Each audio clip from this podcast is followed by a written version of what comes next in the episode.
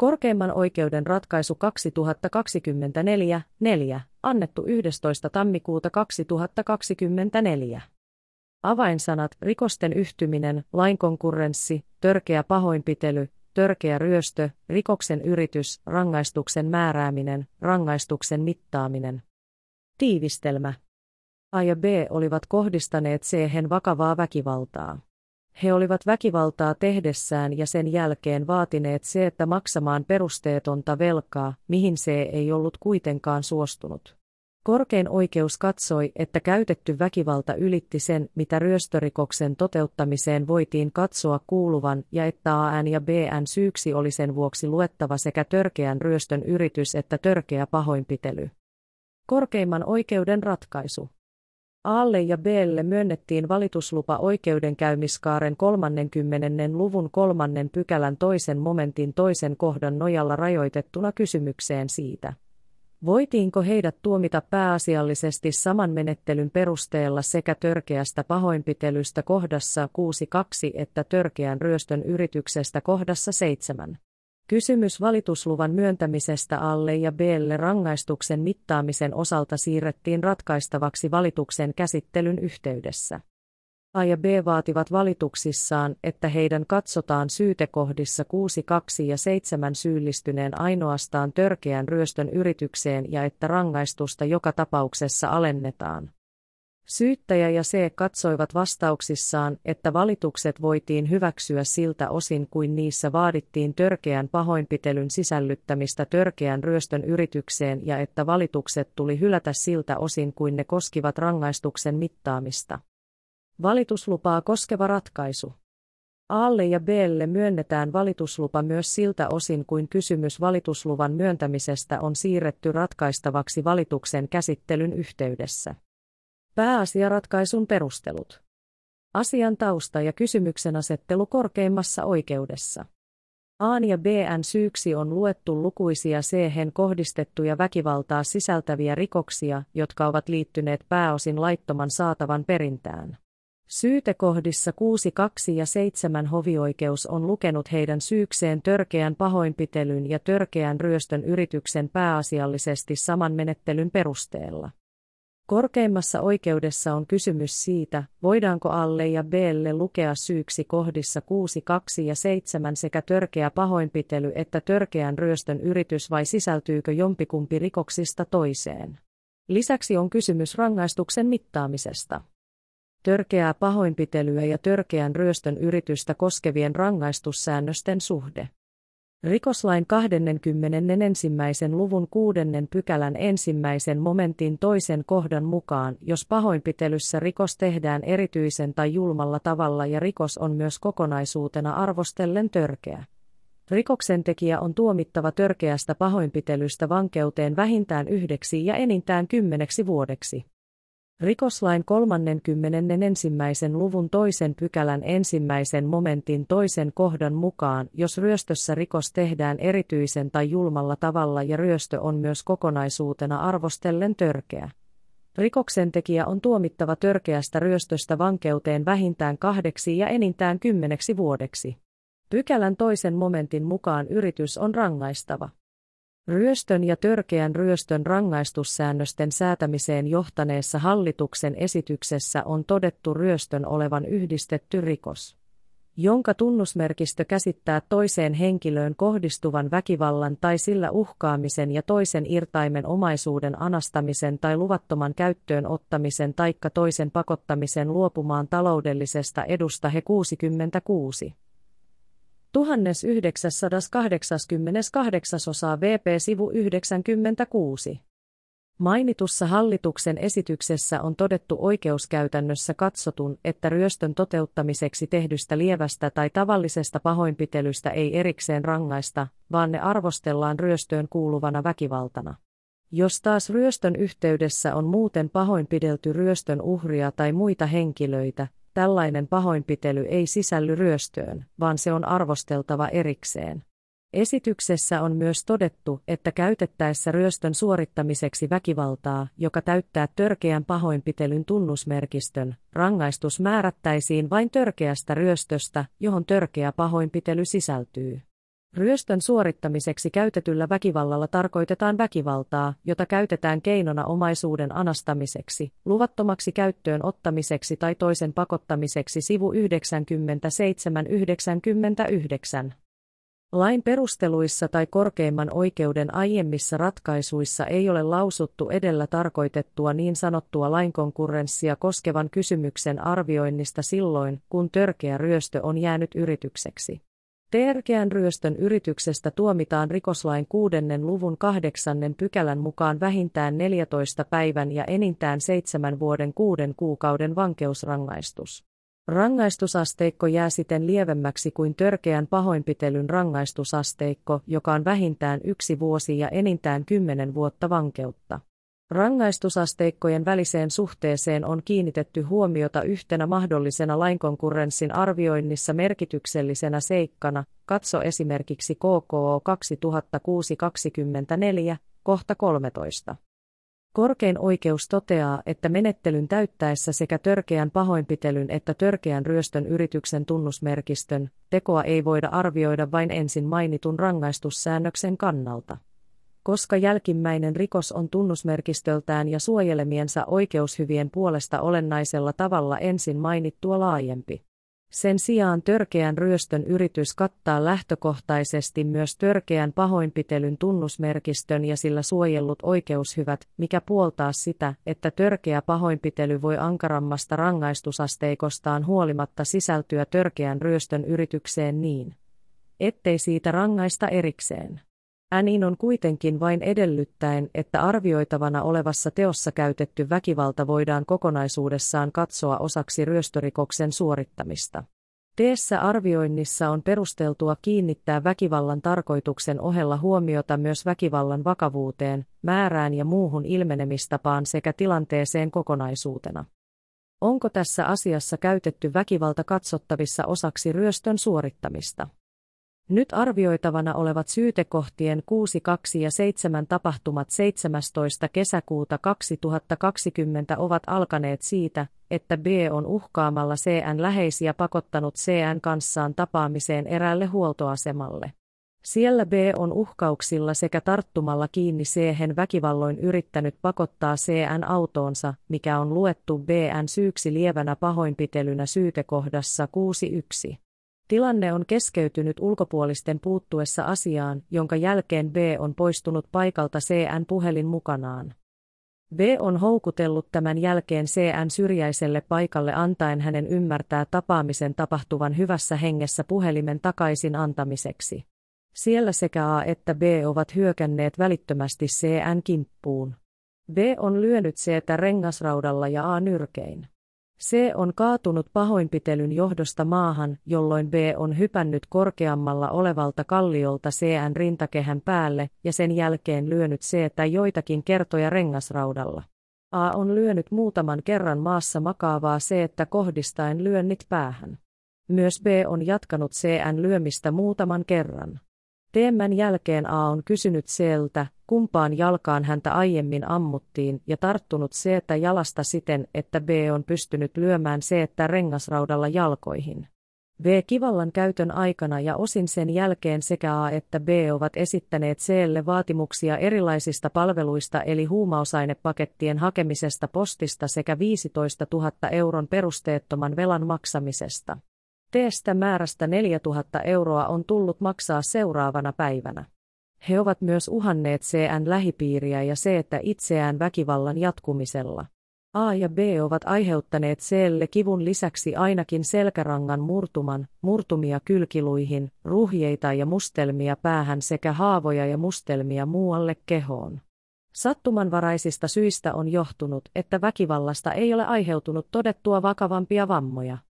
Korkein oikeus toteaa C:hen seitsemästoista kesäkuuta kaksituhattakaksikymmentä kohdistetun väkivallan olevan luonteeltaan julmaa, silmitöntä ja osin jopa sadistista sekä uhrilleen voimakasta kärsimystä tuottavaa. Väkivallan laadun lisäksi myös sen monivaiheisuus puoltaa sitä, että kysymys on muustakin kuin ryöstörikoksen toteuttamiseksi tehdystä väkivallasta, vaikka väkivaltaa on ensisijaisesti käytetty omaisuuden hankkimistarkoituksessa. Arvioitaessa A N ja B N menettelyä kokonaisuutena heidän tarkoituksenaan on katsottava ainakin osin olleen C N nujertaminen alistumaan heidän tahtoonsa ja esittämiinsä erilaisiin vaatimuksiin. Korkein oikeus katsoo edellä mainituilla perusteilla, että A ja B eivät ole käyttäneet väkivaltaa pelkästään ryöstörikoksen toteuttamiseksi, eikä käytettyä väkivaltaa siten ole arvioitava vain törkeän ryöstön yritykseen sisältyvänä. Hovioikeuden ratkaisua ei sen vuoksi ole aihetta muuttaa siltä osin kuin hovioikeus on lukenut A N ja B N syyksi sekä törkeän pahoinpitelyn syytekohdassa kuusi kaksi että törkeän ryöstön yrityksen syytekohdassa seitsemän. Rangaistuksen mittaamisen lähtökohdat.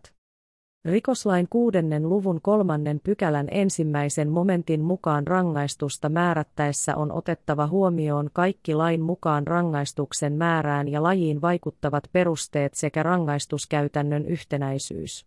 Saman luvun neljännen pykälän mukaan rangaistus on mitattava niin, että se on oikeudenmukaisessa suhteessa rikoksen vahingollisuuteen ja vaarallisuuteen, teon vaikuttimiin sekä rikoksesta ilmenevään muuhun tekijän syyllisyyteen. Rikoksen vahingollisuudessa ja vaarallisuudessa ovat arvioitavina paitsi teosta aiheutuneet seuraukset, myös se vahinko ja vaara, joiden teosta on ennalta arvioiden saatettu odottaa aiheutuvan. Tekijän syyllisyys puolestaan viittaa sekä teon vaikuttimiin että teon ilmentämään syyllisyyteen, katso esimerkiksi K K O kaksituhattakaksikymmentä kolmekymmentäkolme, kohta kolmekymmentäkuusi.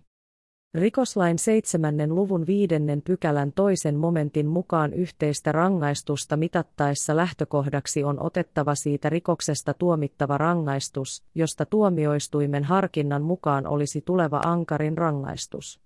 Sekä mitattava rikoksista yhteinen rangaistus siten, että se on oikeudenmukaisessa suhteessa myös rikosten lukumäärään, vakavuuteen ja keskinäiseen yhteyteen.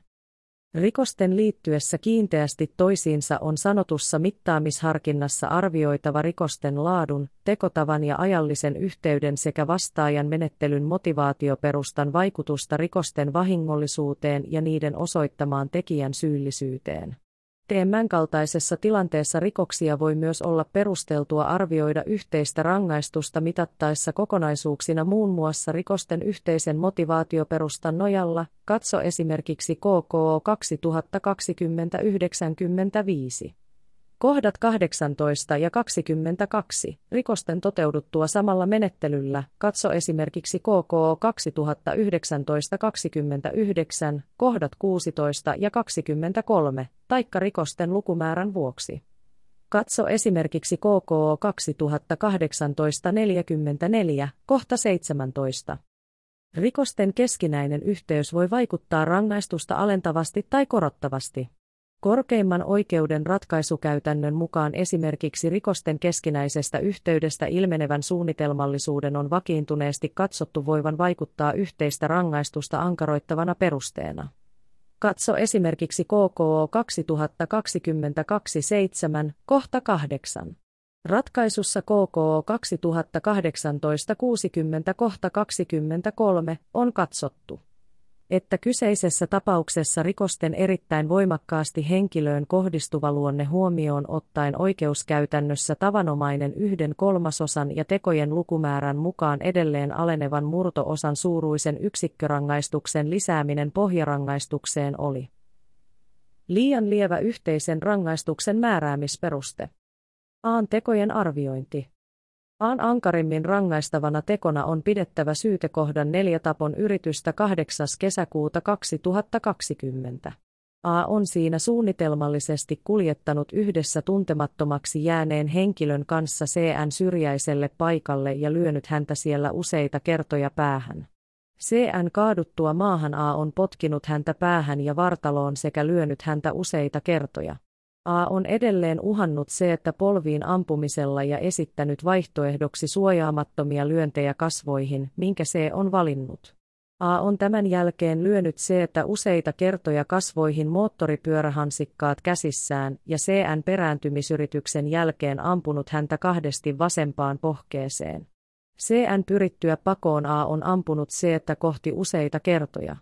Yksi luodeista on osunut C N käteen ja toinen on aiheuttanut hänen ohimoonsa raapaisuosuman. Lyönnit ja potkut ovat aiheuttaneet C:lle vakavia kylkiluuvammoja ja runsaasti laaja-alaisia ruhjeita, mustelmia ja kipua. Sattumanvaraisista syistä johtuen ampumisista ei ole aiheutunut vakavampia vammoja tai C:n kuolemaa. A on samassa yhteydessä vaatinut C:ltä perusteetonta velkaa viisitoista tuhatta euroa lyhyellä maksuajalla antaen ymmärtää väkivallan jatkuvan, jollei rahaa makseta, minkä vuoksi A:n syyksi on luettu syytekohdassa viisi myös törkeän ryöstön yritys. A:lla ei ole ollut lupaa teossa käytetyn ampuma-aseen ja patruunoiden hallussapitoon, mikä on luettu syyksi ampuma-aserikoksena syytekohdassa kolme. Rikoslain kaksikymmentäyksi luvun ensimmäisen pykälän, viiden luvun ensimmäisen pykälän ja kuuden luvun kahdeksannen pykälän mukaan tapon yrityksestä tuomittava rangaistus on vähintään neljätoista päivää ja enintään yhdeksän vuotta vankeutta. Kuten ratkaisussa K K O kaksituhattaneljätoista yhdeksänkymmentäyksi kaksikymmentäneljä on todettu, tapon yritykset poikkeavat rangaistukseen vaikuttavien seikkojen osalta luonteeltaan merkittävästi toisistaan. Rangaistuskäytäntöä kuvaavien tilastojen mukaan tapon yrityksistä viime vuosina tuomitut rangaistukset ovat olleet pituudeltaan keskimäärin noin neljä vuotta vankeutta tai hieman sitä lyhyempiä. Nyt käsiteltävässä tapauksessa A N C:hen kahdeksas kesäkuuta kaksituhattakaksikymmentä kohdistamat rikokset ovat sisältäneet julmaa, silmitöntä ja osin sadistisia piirteitä sisältävää voimakasta väkivaltaa muun ohella ampuma-aseella, jolla on ammuttu useita laukauksia C:tä kohti. Sattumanvaraisista syistä johtuen teko ei ole aiheuttanut C:n kuolemaa. Voimakasta väkivaltaa on käytetty merkittävän viisitoista tuhatta euron suuruisen perusteettoman taloudellisen hyödyn saamiseksi. Tekoon on liittynyt suunnitelmallisuutta, kun C on kuljetettu syrjäiselle paikalle. Teko on ollut siten huomattavan vahingollinen ja vaarallinen, ja se osoittaa A:ssa erityistä syyllisyyttä. V-kivallan ohella myös taloudellisen hyödyn tavoittelulle pitää antaa tuntuvaa merkitystä rangaistusta mitattaessa. Kuten edellä kohdassa kuusitoista on todettu, rangaistusta mitattaessa on tietyissä tilanteissa perusteltua arvioida läheisessä yhteydessä toisiinsa olevia rikoksia yhtenä kokonaisuutena. Syytekohtien neljä ja viisi rikoksilla on tällainen yhteys. Korkein oikeus katsoo, että kokonaisuutena syytekohdan kolme ampuma-aserikoksesta, syytekohdan neljä tapon yrityksestä ja syytekohdan viisi törkeän ryöstön yrityksestä tuomittava rangaistus olisi erikseen tuomittuna yli seitsemän vuotta vankeutta ilman rikoslain seitsemännen luvun kuudennen pykälän nojalla huomioon otettavaa muuta tuomiota. A on edelleen yhdessä B:n kanssa syyllistynyt edellä kohdassa kymmenen selostetulla tavalla seitsemästoista kesäkuuta kaksituhattakaksikymmentä C:hen kohdistuneeseen törkeään pahoinpitelyyn syytekohdassa kuusi piste kaksi ja törkeään ryöstön yritykseen syytekohdassa seitsemän. Korkein oikeus katsoo, että teon seitsemästoista kesäkuuta kaksituhattakaksikymmentä vahingollisuutta ja vaarallisuutta sekä tekijän syyllisyyttä arvioitaessa korostuvat vastaavat seikat kuin edellä kohdassa kaksikymmentäyksi on todettu. Tässä teossa ei ole käytetty ampuma-asetta, mutta väkivallantekijöitä on ollut kaksi. Erityisesti rintakehän päälle hyppäämisen osalta sattumanvaraista on ollut, ettei C:lle ole aiheutunut todettua vakavampia vammoja tai kuolemaa. Korkein oikeus katsoo, että sanottuja rikoksia vastaavin tavoin kuin kohdassa kaksikymmentäkaksi kokonaisuutena arvioitaessa syytekohdan kuusi piste kaksi. Törkeästä pahoinpitelystä ja syytekohdan seitsemän törkeän ryöstön yrityksestä tuomittava rangaistus alle olisi erikseen tuomittuna viisi vuotta kuusi kuukautta vankeutta. A:n on lisäksi yhdessä B:n kanssa lainvoimaisesti katsottu syyllistyneen viidestoista heinäkuuta kaksituhattakaksikymmentä C:hen kohdistuneeseen tapon yritykseen ja oikeudenkäytössä kuultavan uhkaamiseen syytekohdissa kahdeksan ja yhdeksän.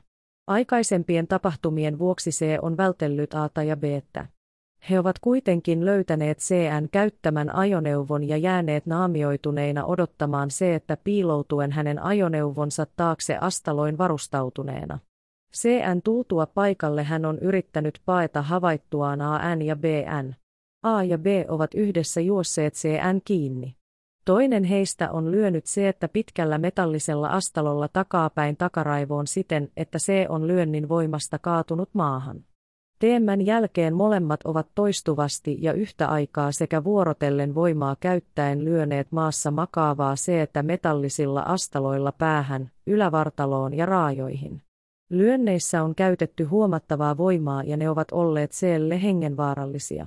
A ja B eivät ole lopettaneet väkivaltaa, vaikka C on yrittänyt suojata päätään sekä huutanut apua, vaan he ovat vaatineet C:tä muuttamaan poliisille antamaansa kertomusta A:n ja B:n aikaisemmista väkivaltateoista.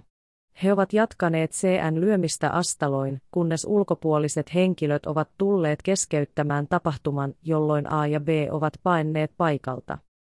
Teossa lyönnit ovat olleet erittäin voimakkaita, ne ovat kohdistuneet elintärkeisiin kehonosiin ja niiden vammaenergia on ollut hengenvaarallinen. B ja A ovat aiheuttaneet C:lle kipua ja ainakin keuhkoruhjeen, ilmarinnan, kylkiluiden ja lannenikamien sekä oikean säären pohjeluun yläosan murtumat ja leikkaushoitoa vaatineen vasemman kyynärluun yläosan murtuman. Lisäksi C:lle on aiheutunut lukuisia ruhjeita ja mustelmia päähän ja eri puolille kehoa. A:n ja B:n tarkoituksena on ollut pahoinpidellä C:tä, ja heidän on täytynyt pitää varsin todennäköisenä, että C menehtyisi teon seurauksena. Korkein oikeus katsoo, että myös tämä teko on sisältänyt julmaa ja silmitöntä voimakasta väkivaltaa, joka on päättynyt vasta sivullisten puututtua tilanteeseen. Teko on ollut suunnitelmallinen. Sattumanvaraisista syistä johtuen vammat eivät ole kuitenkaan aiheuttaneet välitöntä hengenvaaraa. Teolla on muun ohella pyritty saamaan C perumaan esitutkinnassa antamansa kertomus A:n ja B:n aikaisemmista C:hen kohdistuneista väkivaltarikoksista, mikä on otettava rangaistuksen mittaamisessa huomioon tuntuvasti ankaroittavana tekijänä. Korkein oikeus katsoo, että A:lle ja B:lle olisi tästä teosta kokonaisuutena arvioituna ja erikseen tuomittuna tullut tuomita yli kuusi vuotta vankeutta. B:n tekojen arviointi. B:n vakavimpana tekona on pidettävä viidestoista heinäkuuta kaksituhattakaksikymmentä tehtyä syytekohtien kahdeksan ja yhdeksän tapon yritystä ja oikeudenkäynnissä kuultavan uhkaamista, joita on käsitelty edellä A:n yhteydessä. B:lle tuomittava rangaistus vastaa A:lle tuomittavaa rangaistusta myös seitsemästoista kesäkuuta kaksituhattakaksikymmentä tapahtuneiden syytekohdissa kuusi kaksi ja seitsemän kuvattujen tekojen osalta. Vaikka B:n syyksi onkin lisäksi luettu tapahtumien alkuun liittyvä syytekohdan kuusi yksi lievä pahoinpitely. B on edelleen syyllistynyt syytekohdassa yksi yksi C:hen kohdistuneeseen pahoinpitelyyn ensimmäinen tammikuuta kaksituhattakuusitoista kolmaskymmenesensimmäinen joulukuuta kaksituhattaseitsemäntoista välisenä aikana. B on tehnyt ruumiillista väkivaltaa C:lle kaatamalla tämän maahan ja lyömällä tätä astalolla useita kertoja. Hovioikeus on katsonut selvitetyksi, että lyöntejä on ollut ainakin viisi ja ne ovat tapahtuneet C:n maatessa maassa sikiöasennossa. B on menettelyllään aiheuttanut C:lle kipua ja aristusta sekä torjuntavammoja käteen. Korkein oikeus katsoo, että B:lle olisi tuomittava rangaistukseksi tästä teosta erikseen arvioituna noin yksi vuosi vankeutta. Syytekohdassa yksi kaksi B:n syyksi on lisäksi luettu C:hen kohdistunut törkeä kiristys ensimmäinen elokuuta kaksituhattayhdeksäntoista kahdeskymmenes helmikuuta kaksituhattakaksikymmentä ja syytekohdassa kaksi törkeä pahoinpitely yhdeksäntoista kahdeskymmenes helmikuuta kaksituhattakaksikymmentä. Teoissa on kyse siitä, että B on toistuvasti vaatinut C:ltä perusteetonta viisitoistatuhatta euron korvausta huumausaineista ja uhannut C:tä väkivallalla. Uhkaukset ovat kohdistuneet myös C:n lähipiiriin. C on yrittänyt maksaa perusteetonta velkaa ja saanut maksettua määrästä seitsemäntuhatta euroa useassa eri erässä syksyn kaksituhattayhdeksäntoista jälkeen ennen helmikuussa tapahtunutta pahoinpitelyä. C on ollut jälleen yhdeksäntoista kaksi. tai kahdeskymmenes helmikuuta kaksituhattakaksikymmentä maksamassa osaa tästä viisitoistatuhatta euron perusteettomasta velasta ja mennyt tapaamaan B:tä mukanaan rahaa tämän vaatimuksesta. Tapaamisella B on lyönyt C:tä yllättäen takapäin pampulla niin voimakkaasti, että C on kaatunut. B on jatkanut maassa makaavan C:n pahoinpitelyä lyömällä häntä noin viisi kertaa toisen tuntemattomaksi jääneen henkilön seuratessa sivummalta. B on aiheuttanut kivun lisäksi C:lle sormen murtuman sekä useita mustelmia päähän ja muualle ylävartaloon. C N mukaan hän ei ole saanut kyseisen teon jälkeen sormiaan nyrkkiin normaalisti. Hovioikeus on katsonut, että pahoinpitely on ollut erityisen raaka ja julma sekä myös kokonaisuutena arvostellen törkeä ottaen huomioon teon motiivina ollut huumausaineisiin liittyvän velan periminen. Edeltävien kuukausien ajan kestäneet uhkailut sekä paikalla ollut tuntematon kolmas henkilö, jonka läsnäolo oli lisännyt tilanteen vakavuutta C N kannalta. Nyt arvioitavassa teossa C H:hen kohdistuneet uhkaukset ovat olleet laadultaan ja voimakkuudeltaan vakavia, ne ovat kohdistuneet myös hänen lähipiiriinsä, ja ne ovat jatkuneet pitkän aikaa. Törkeällä kiristyksellä on tavoiteltu yksityishenkilön taloudelliseen asemaan nähden suurta viisitoista tuhatta euron taloudellista hyötyä, josta C on maksanut seitsemän tuhatta euroa. V-kivalta on konkretisoitunut yhdeksäntoista kaksi. kahdeskymmenes helmikuuta kaksituhattakaksikymmentä tapahtuneena törkeänä pahoinpitelynä. Korkein oikeus katsoo, että kokonaisuutena syytekohdan yksi kaksi törkeästä kiristyksestä ja syytekohdan kaksi törkeästä pahoinpitelystä tuomittava rangaistus olisi ollut erikseen tuomittuna yli kaksi vuotta kuusi kuukautta vankeutta. B:n syyksi luetuilla muilla rikoksilla on edellä selostettuihin rikoksiin nähden vain vähäinen merkitys rangaistuksen mittaamisessa. Tekojen välisen yhteyden arviointi. A ja B ovat edellä selostetulla tavalla toistuvasti kohdistaneet C-hen hyvin vakavaa väkivaltaa ja muita rikoksia pääosin laittoman saatavan perimisen tarkoituksessa. Menettely on ollut omiaan aiheuttamaan vakavaa pelkoa ja suurta kärsimystä C:lle, joka on kertonut harkinneensa itsemurhaa vastaajien menettelyn vuoksi. Rikokset ovat olleet luonteeltaan erittäin voimakkaasti henkilöön kohdistuvia. Vastaajilla on ollut tekojen välissä mahdollisuus harkita menettelyään, mutta he ovat aina uudelleen päättäneet vakavasti loukata C N ruumiillista koskemattomuutta, mikä osoittaa erityistä syyllisyyttä myös yhteisen rangaistuksen määräämisessä merkityksellisellä tavalla. Näillä perusteilla korkein oikeus katsoo hovioikeuden tavoin, että rikosten keskinäistä yhteyttä on perusteltua pitää asiassa yhteistä rangaistusta tuntuvasti korottavana seikkana. Kun tällöin ankarimmin rangaistavan rikoksen sisältämä teko otetaan mittaamisen lähtökohdaksi. Muiden tekojen rangaistusta ankaroittava vaikutus yhteisen rangaistuksen mittaamisessa on selvästi suurempi kuin tavanomaisen mittaamiskäytännön mukainen yksi kolmasosa kustakin arvioidusta yksikkörangaistuksesta. A on kolmaskymmenes kesäkuuta kaksituhattakaksikymmentä tuomittu lainvoimaisesti kuusi vuoden neljä kuukauden ehdottomaan vankeusrangaistukseen törkeistä huumausainerikoksista. Kyseisellä tuomiolla on määrätty pantavaksi täytäntöön myös aikaisempi ehdollinen vankeusrangaistus pahoinpitelyrikoksista. A on syyllistynyt nyt käsiteltävistä rikoksista tapon yritykseen viidestoista heinäkuuta kaksituhattakaksikymmentä eli noin kaksi viikkoa mainitun tuomion jälkeen. Korkein oikeus katsoo, että rikoslain seitsemännen luvun kuudennen pykälän nojalla huomioon otettavalla kolmaskymmenes kesäkuuta kaksituhattakaksikymmentä annetulla tuomiolla ei ole rangaistusta enemmälti lieventävää merkitystä kuin hovioikeus on katsonut. Kun otetaan huomioon, että A on jatkanut C-hen kohdistunutta vakavan väkivallan käyttöä. Korkein oikeus katsoo edellä mainituilla perusteilla hovioikeuden mitanneen yhteisen rangaistuksen lopputulokseltaan molempien vastaajien osalta rikoslain seitsemännen luvun viidennen pykälän toisesta momentista ilmenevien periaatteiden mukaisesti. Muutakaan aihetta rangaistusten alentamiseen ei ole ilmennyt. A:lle tuomittua yhdentoista vuoden ja B:lle tuomittua kymmenen vuoden vankeusrangaistusta ei näin ollen ole aihetta muuttaa. Tuomiolauselma. Hovioikeuden tuomion lopputulosta ei muuteta. Asian ovat ratkaisseet presidentti Tatu Leppänen sekä oikeusneuvokset Pekka Koponen, Jussi Tapani, Pekka Pulkkinen ja Kaarlo Hakamies.